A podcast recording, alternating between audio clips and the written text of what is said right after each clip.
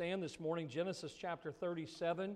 How many of you appreciate your physical eyes today? I'll tell you what, you need to use your spiritual eyes to see what Brother Peter was just singing about. You know, we don't need our physical eyes as much as we need our spiritual eyes. And so many have commented. I know that God used Helen Keller and many that uh, God chose to take the physical aspect away, but I believe they saw far greater things. And one day our faith's going to become sight. And I'm looking forward to that day. And as we continue our series today, uh, if you have your Bibles there, Genesis 37, and uh, the Lord put on my heart to use uh, the life of Joseph as we think about our theme, It Is Well. Last week we we began this matter of Joseph's life and we kind of were t- farther along in his life. We're backing up today in Genesis 37, and this morning's message is entitled It Is Well in Hostility. Anybody understand hostility? we live in a hostile world, don't we? Especially towards Christians. And uh, I hope this morning God would use his message in your heart the way he has just worked on my heart all week about this. And so let's begin reading in verse number one of chapter 37, Genesis. The Bible says Jacob dwelt in the land wherein his father was a stranger, in the land of Canaan. These are the generations of Jacob. Joseph, being 17 years old, was feeding the flock with his brother, brethren. And the lad was with the sons of Bilhah and the sons of Zilpah, his father's wives. Joseph brought unto his father their evil report. Now Israel loved Joseph more than all his children because he was the son of his old age, and he had made a coat of many colors. And when his brethren saw that their father loved him more than all his brethren, they hated him, and they could not speak peaceably unto him. Joseph dreamed a dream, and he told it to his brethren, and they hated him yet the more. And he said unto them, Hear I pray you this dream which I have dreamed. For behold, we were binding sheaves in the field, and lo, my sheaf arose and also stood upright. Behold, your sheaves stood round about and made obeisance to my sheaf. And his brethren said unto him, Shalt thou indeed reign over us? Or shalt thou indeed have dominion over us? And they hated him yet the more for his dreams and for his words. And he dreamed yet another dream and told it to his brethren and said, Behold, I have dreamed a dream more. And behold, the sun and the moon and the eleven stars made obeisance to me. And he told it to his father and to his brethren. And his father rebuked him and said unto him, What is this dream that thou hast dreamed? Shall I and thy mother and thy brethren indeed come to bow down ourselves to thee to the earth? And his brethren envied him, but his father observed the saying. Let's pray. Lord, thank you for the Word of God, for it is quick and powerful and sharper than any two edged sword. And I pray today that your word would not return void, that it would do that which you intended it to do. Lord, may we receive the news from you this morning, from your word, better than Joseph's brothers received the word and the news. And I pray that you'd help us to have the right attitude, the right spirit towards those that may not understand, that may treat us in a bad way. But Lord, we do rejoice in the fact, and it is well because we know that no matter what people do to us or say about us, that it is well. In Jesus' name we pray. Amen. You may be seated. Thank you for standing this morning. There's a true account that was given years ago about an evangelist who, his wife, when the family was young, his wife suddenly passed away, and this evangelist prayed about and thought about should I continue to be an evangelist? Because to be an evangelist means you have to be on the road and you have to be away for either a short or a longer period of time. And you see, the evangelist was thinking about the fact that he had two sons, two young sons. And so he hired a babysitter to care for his sons when he was gone on the road. And when he came back from his evangelistic meetings, he always would bring these two boys, his sons, presents. But one time he returned from a trip and he forgot the presents that he brought every other time he had come home. And he told his sons, he said, I'll, I'll tell you what, here's what I'll do. I'm going to take you to the store and I'm going to let you buy whatever you want. And so they arrived at the store and uh, they saw many things. One of the first things that caught their attention was the candy counter. Those, kid, those two boys just focused in and they saw this candy and they wanted the candy, and their father said to them, uh, Boys, why don't we look around a little bit more? So, as they traveled around the store, they came to the toy department. The boys went into this portion of the store and they saw some cowboy suits and they saw some guns and holsters and ropes and cowboy hats. And boy, they got excited about that. And they said, This is what we want. And their dad said, Well, listen, why don't we look around a little bit more? And so they walked around. They came to a section in the store that had a sign that said sporting goods. They walked in there and they immediately found some basketballs and they began to dribble the basketballs and have some fun with the basketballs and they decided that's what they wanted. And their dad said to them, Let's look around just a little bit more. And they made their way towards the back of the store, and up against the back wall of this huge store, there was some bicycles back there. They spotted those bicycles. There were two really nice 10 speed bicycles sitting there. And their father said to them, How would you like those bikes? You see, those boys left the store with those bicycles. They, they came wanting certain things, and it all began with the candy. But what happened was is that they ended up with far more than they bargained for because their father refused to let them settle for less. I think a lot of times that's what happens in our lives. God has so much more for us, but we settle for less. See, the reality in the story was the father intended to buy those bikes all along.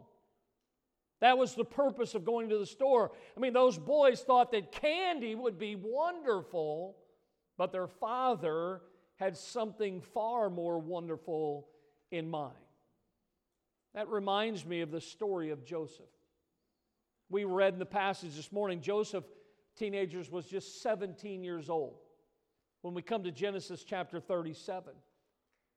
Although he was a teenager, what you find in Joseph's life at this time is that Joseph, uh, his, his character, his behavior exhibited the fact that even though he was just 17, he had strong, firm convictions. This is something we see early on. His life proves that I think we can easily understand that you don't have to be older to have strong convictions. We see this many times, even in the Word of God. Joseph's life demonstrates that no matter how dark the circumstances and clouds around us and how diligent the, the critics are, that God has something special for us. I hope you believe that this morning. God has something special for you. Don't settle for less than what your heavenly Father wants for your life. Notice a couple things about Joseph in the passage we read this morning. I see, first of all, that there is a special person inside you. Now, this isn't one of those uh, messages where I, I try to build you up and try to make you feel good and all this type of stuff. This is actually from the illustration of Joseph in the Word of God, how God was trying to help Joseph understand Joseph, you're a special person to me. I have something very special for your life. And you study early on in Joseph's life, his father's name was Jacob. And Jacob had, uh, of course, early on in his life, we, we know the story where Jacob ended up, thought he married uh, one wife and, and, and got tricked and married another one. And of course, he went through that whole situation. And his wife, Rachel, the one that he loved, and of course, Leah was the one he ended up marrying, first of all, uh, that Rachel was barren. She had no children. And, and early on in, in the situation in, in Jacob's uh, family, is that Jacob was uh, not really understanding all that his wives were going through because of, of Rachel being barren. She could not have children. She watched as not only Leah, but also two other women began to give birth uh, to children to Jacob. And so we see that, that Rachel was watching all of this with envy and despair as Leah and Bilhah and Zilpah bore sons to Jacob. By the time that Joseph came around, Jacob already had 10 sons. Now, of course, sons were uh, a blessing to families because of farming, because of uh, the chores, and many things like that. And so I'll tell you this it, it's, it's far better to be number one than it is to be number 10. But early on, this is what happens in Joseph's life. And I want to tell you a couple things about Joseph this morning because as you come across the passage before us, it's evident that Joseph was different. He was different than his brothers.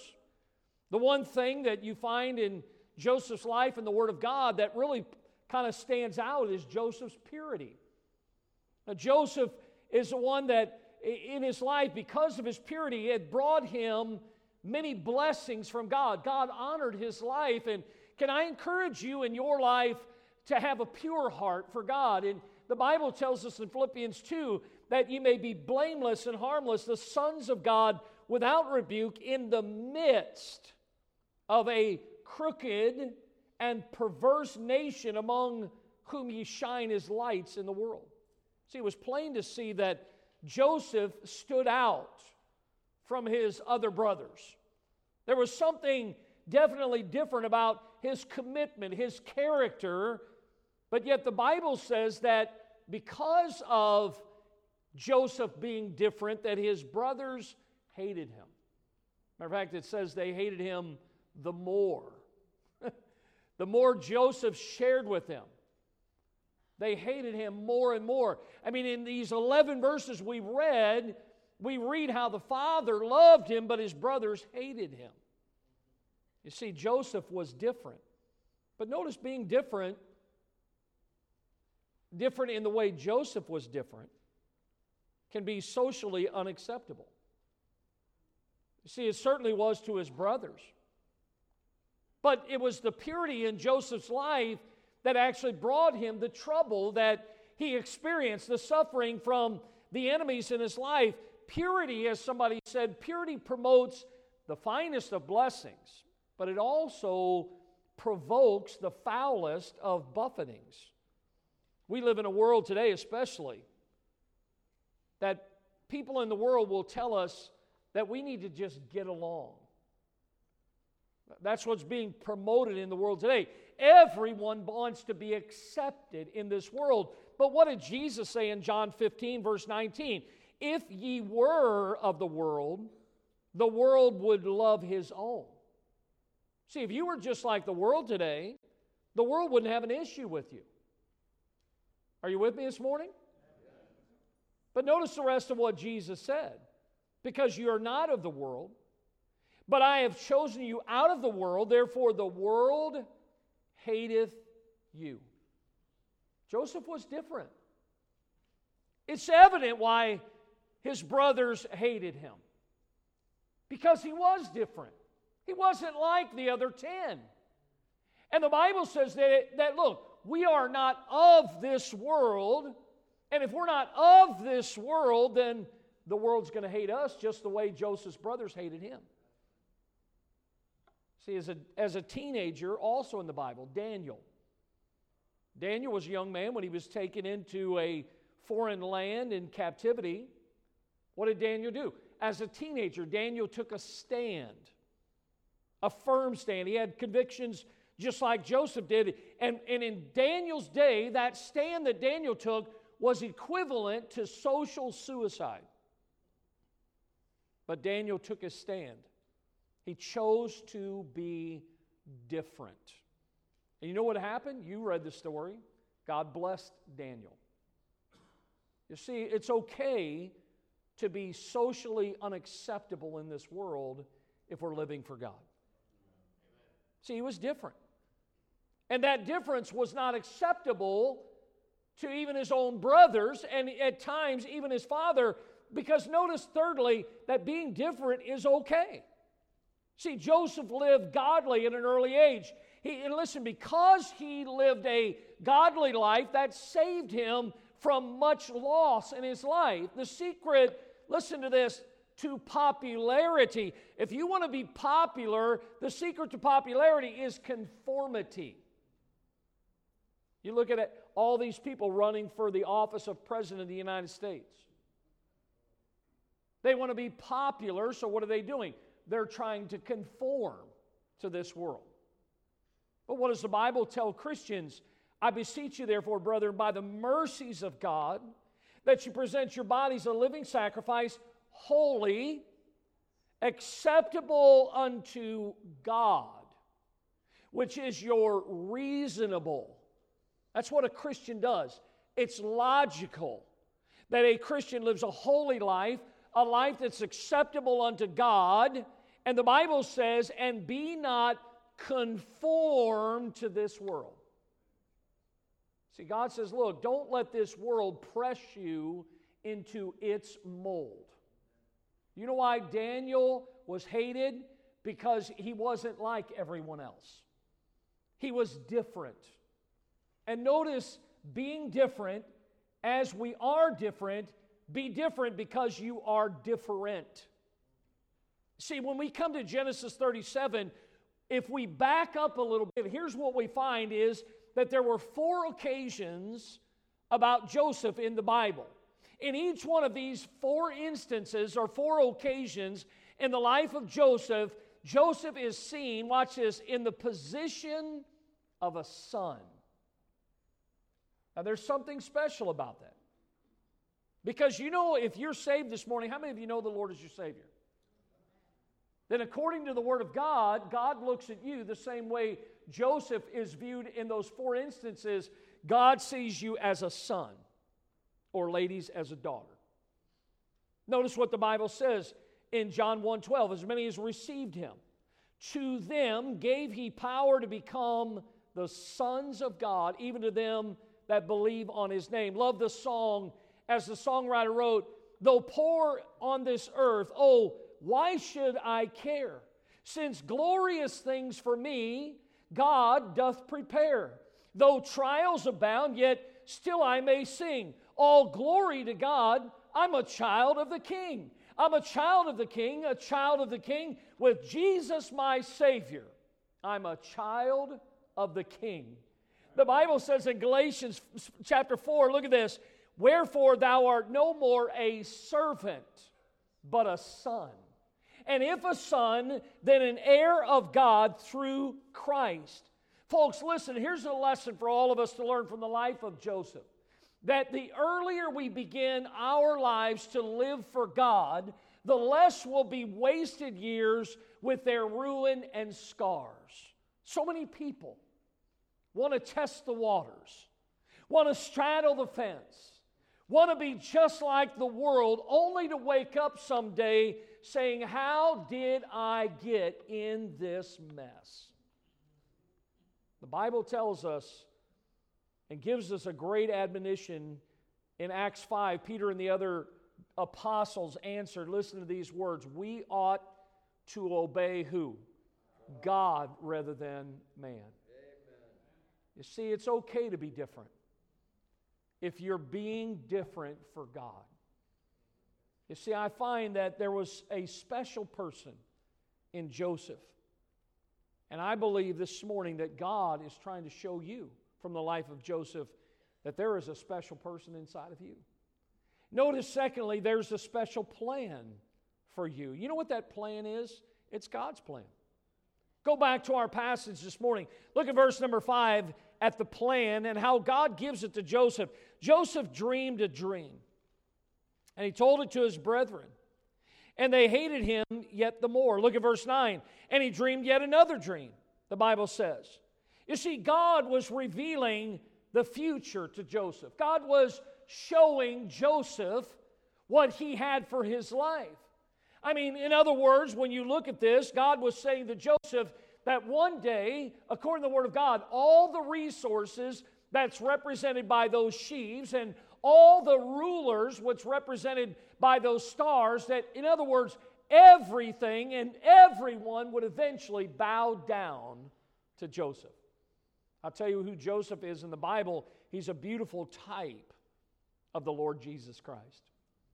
That one day every knee will bow and every tongue will confess that Jesus Christ is Lord. See, that's the, that's the plan. God had a special plan for Joseph's life, and God has a special plan for your life. Look what it says it is God which worketh in you both to will and to do of his good pleasure. Oh, yeah, there's always going to be those who try to smother your dreams like they did to Joseph. And, and Joseph's brothers mocked him for his dreams. And there's always going to be those that, that lack faith, that don't have vision. I mean, I, read how that years ago, back in, in, in the early days of inventions, that Alexander Graham Bell's father in law called the telephone, listen to this, he called the telephone a toy no one will play with. Can you believe that, teenagers? How many of you have a, have a telephone with you today? Raise your hand. Almost everybody. I mean, listen, the days of the other day, I saw something on, on, on a show, and it was a, remember these? Payphones? You know, my granddaughter kind of looked at it like, what is that, Poppy? His father in law said, ah, that's just wasted time. You know what he was doing? He was trying to squash his dreams. Back in 1899, Charles Duell, he was the director of the United States Patent Office. He made this statement. This is the actual statement, 1899. Here's what he said In 1899, everything that can be invented has been invented in 1899. Listen to this. Within five years of that statement, the first human voice was heard over the radio waves. The first automobile was built. The Wright brothers flew a powered airplane, and the photoelectric cell was developed in less than five years of him making that statement. There is always going to be critics. And regardless of what they say, do not let anyone kill your dreams, especially when those dreams come from God. When God shares something with you. See, like Joseph, listen, this morning, you are a special purpose, and God has created you for a special reason. And you need to realize that God, as God worked in Joseph's life, that God wants to work in your life. And during the storms and the battle of life, it, there are times, just like in Joseph's life, where it seems like that the only thing that you have left are those dreams that God's given to you. I will tell you, and I'm not, I'm not asking for sympathy today. But when you share every year with a church family, the vision that God gives you for the people of God, people might not say That's an awful toy, Pastor, and no one will ever play with it. But oftentimes you can see it in people's eyes. As if they're saying, that will never fly. But I will tell you this I refuse, like Joseph, to let someone pour water on the fire that God's put in my heart. Amen. And I'm not just saying that about myself. I'm telling you this morning as a Christian when God puts something in your heart, don't let others, like Joseph's brothers, try to stop you from doing what God has for your life. You see, Joseph, he was a special person. God had a special plan for him. But notice, along with God's plans, notice there are special problems. I'm sure you've encountered some in your life, and Joseph did too. You look back at this passage, and it reminds me of how somebody said years ago heavenly honor seldom brings earthly honor. Oftentimes, when God gives us something, the world, look what it says in John 17 God says, I have given them thy word, and the world hath hated them because they are not of the world, even as I am not of the world. Joseph experienced hostility from his brothers, and watch this rebuke from his father. Don't you love family? Notice they the problems that Joseph encountered. They hated him for his vesture. Look, look at verse 3. Now, Israel, and that's a synonymous name for Jacob. Remember, God changed his name. The Bible says Israel loved Joseph more than all his children because he was the son of his old age, and he made him a coat of many colors. You probably, if you grew up in church, you probably remember this story very well. I mean, I never really heard it until I was almost an adult. It's a neat story. I, I did a little studying about this coat. I think oftentimes people run with things kind of like they, people show you pictures of Jesus all the time, and I'm like, where'd you get that from? Because nobody really knows what Jesus looks like.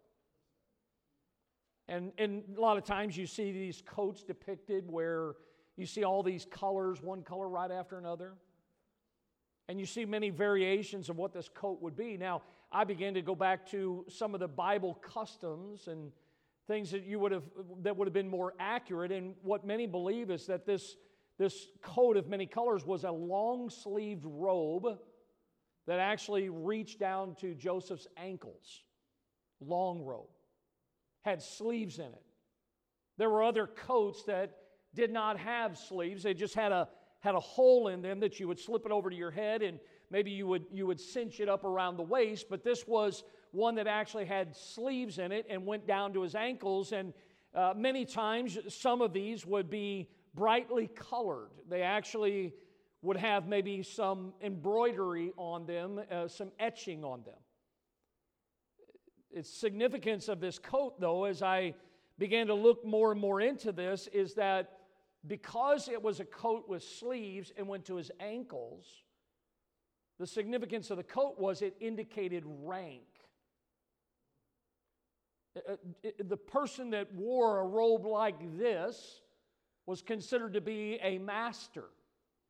It was considered to be somebody in authority. The common laborers they would wear a coat also, but their coat was a shorter coat. Joseph's coat was a coat that went down to his ankles, and when Jacob gave Joseph this coat of many colors, it clearly indicated not only to Joseph, but to his brothers and everybody else that saw it, it indicated that Joseph was going to have prominence over his brothers in the family's administration. Now, what's interesting is, is that this coat normally would have been given to the eldest. Anybody remember who the eldest son of Jacob is? Reuben. So you think about that. I mean, why was it given to Joseph and not to Reuben? Well, the answer is found in the Word of God because of Joseph's purity, because of Joseph's character. You see, even Jacob saw something in Joseph that he didn't see in his first 10 sons. Say, Pastor, are you stretching that?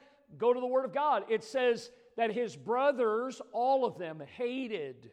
There was hatred in their heart. And so Joseph was given this code. Now, no doubt, uh, I've heard a lot of people talk about this over the years about parental favoritism. And, you know, I, I learned that lesson early on. You don't favor one child over the next, Amen. you love them all the same. Now, they're all different.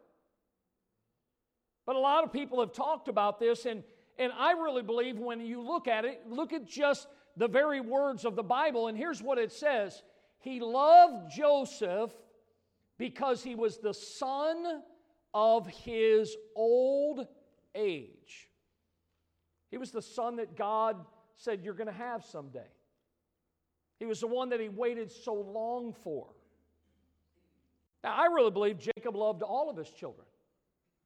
But I believe there was a special fondness for Joseph. And again, this was, I believe, because Joseph was more wise, more prudent than all of his other brothers. But see, there were special problems, and one of the problems was they hated him for his vesture. Notice the second thing I see in, in, his problem situation is they hated him for his visions. The Bible tells us, and we won't go back, but in verses 5 and verse number 10 and verse even verse number 11, the Bible says his brethren, eh, eh, they envied him. So we see here how his, they, they, they hated these visions that he had. Now remember, these visions came from who? They came from God. So they were divine revelation. God was giving these dreams to Joseph. And as I think about this, they were privileged. Joseph was a privileged man to receive these. Now, when I think about this, Joseph uh, in his day, and I've got a real nice, small, slimline, easy to carry, easy to read Bible in my hands today. But in Joseph's day, they did not have the written Word of God. They didn't have the completed scriptures, all 66 books of the Bible. And so understand that God many times would communicate in ways that we don't see today, and we don't need dreams today. We have the Word of God. We have our divine revelation from God's Word. And I'm going to tell you something God's Word is far superior than even our dreams today. I trust God's Word. You know why? Because it's truth, it's reliable. There's not one error in the Word of God.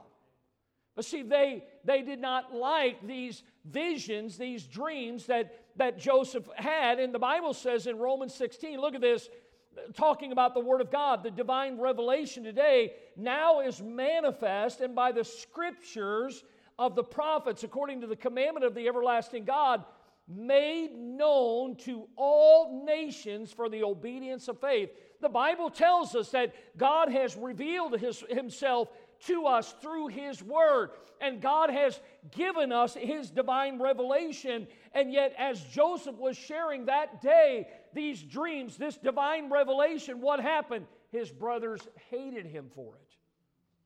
Now, they hated it because they hated hearing the fact that Joseph was number 10. And number one to number nine was going to have to bow down to him. And you never find a older sibling ever wanting to give way to a younger one. They hated to hear this. His own father rebuked him. And I looked that word up in the original Hebrew language. It means to scream at sharply.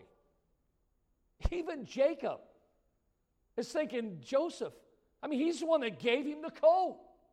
And the Bible says he rebuked him but yet, through God's revelation, what was God showing not only to Joseph, but to his father and to his brethren? God was revealing the supremacy of Joseph over his brothers and over the whole house of Israel someday. God was giving his approval, his appointment of Joseph. You say, well, what's the significance of that? Well, the Bible says this all scripture is given by inspiration of God and it is profitable. Look at it's profitable for what? for doctrine, for reproof, for correction, for instruction in righteousness. And here, apply this to Joseph's life that the man of God may be perfect, truly furnished unto all good works. Everything that happened in Joseph's life, it was all a part of God's plan. And everything that happens in your life is all a part of God's plan for your life. See, it's obvious. Listen to me now. It's obvious that the trials of Joseph's life, even at his early age, 17 years of age, that those trials built into him the character and the faith that Joseph exhibited throughout the rest of his life. And that's what God's doing in your life and mine. Is God is allowing the things, even listen, even the problems to work in our lives to help us even through times of hostility to be able to say it's well. God is working. This is His plan. And the question this morning is this How do you respond to the problems of life? How have you handled them? I see how Joseph handled his.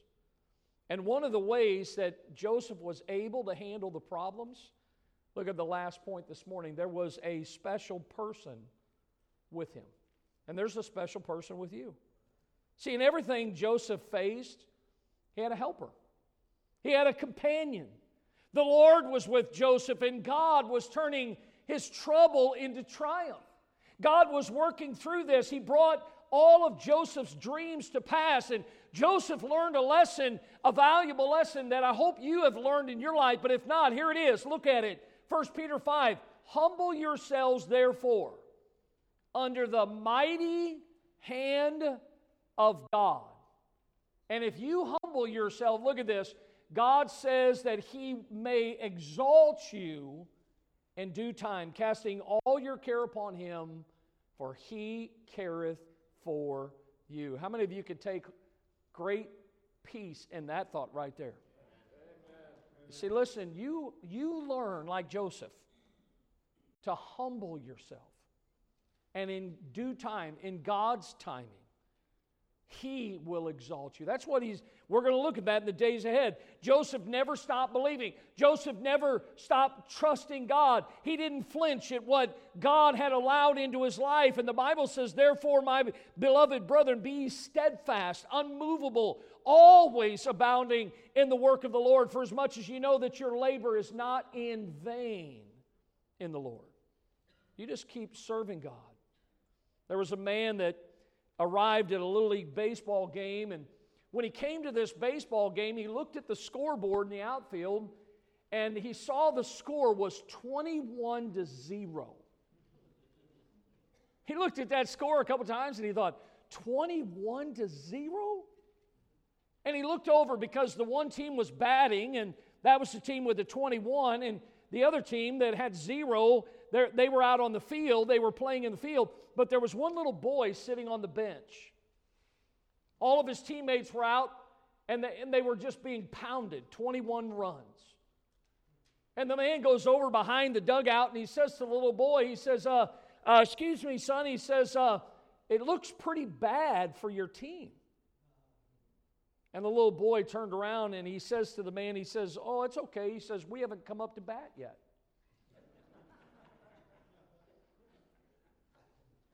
You ever felt like in your life when you look around, you see what's going on in your life, that it just seems like the world and the flesh and the devil are winning? It's 21 to nothing. You haven't come up to bat yet. God has something very special for your life. God's on your side, and can I tell you, just like that little boy, you're going to win. Why? Because God has something special for your life. Can I encourage you today? Just keep dreaming and just keep trusting God, keep serving the Lord. God's preparing a great victory for your life. Some of you may have never, ever in your life swung a golf club. Maybe you've been putt putting. But there's a big golf tournament every year called the Masters. And if you've ever seen it on the news or maybe watched it, and most people don't watch golfing, But the winner of that tournament since 1949, the winner of that tournament gets the coveted green jacket. I mean, I don't even know if I'd want one of those. But aside from their, their winnings, the money that they receive, and probably a trophy, they get this jacket. And so since 1949, people are awarded this jacket. Now, I started to look at that a little bit. They, they play that tournament in Augusta, Georgia. And I thought, that's a nice jacket. But I think there's a different jacket I'd rather have. Let's see that other jacket. As best I could tell from studying it out, many believe that right there is what Joseph's coat of many colors would have looked like. The embroidered colors, if you look at it, you probably can't see it from where you're at. But the stitching that's on there, many believe that that's probably would have been more indicative of the jacket, the coat, the robe that Joseph would have wore. Joseph received that from his father as a place of prominence. But then I got real excited as I thought about that because the Bible mentions that we're going to receive a different coat. Look what it says in Isaiah 61 there in your notes. I will greatly rejoice in the Lord. My soul shall be joyful in my God, for he, not, jo- not Jacob, God, hath clothed me with the garments of salvation. He hath covered me with the robe of righteousness. As a bridegroom decketh himself with ornaments, and as a bride adorneth herself with jewels. The robe of righteousness. The, look, the Bible tells us our righteousness is as filthy rags. But if you know Christ today, his righteousness has been imputed unto us. That robe, not the green jacket, not the coat of many colors, but the robe of righteousness. The Bible says here that God hath clothed us. I'm excited about that robe of righteousness because it attires us appropriately for, for the position that we gain, and that is gained through the Lord Jesus Christ through our salvation. But then I found something interesting. If you look back at that green jacket, I didn't know this, but the traditional green master's jacket that's awarded to the winner of that tournament, it has to be returned after one year. They don't get to keep it. Now, they keep them all in some sort of closet or whatever, maybe on display. Jack Nicklaus uh, is the all time, has six. They actually said that, that if they win it again, that they get the same jacket back that they won before. They said unless they have to resize it, meaning they got bigger. Tiger Woods, as great as he is, he has five of those. But do you know that the robe of righteousness does never have to be returned? That God gave us that when we got saved. And that is ours to enjoy for all of eternity.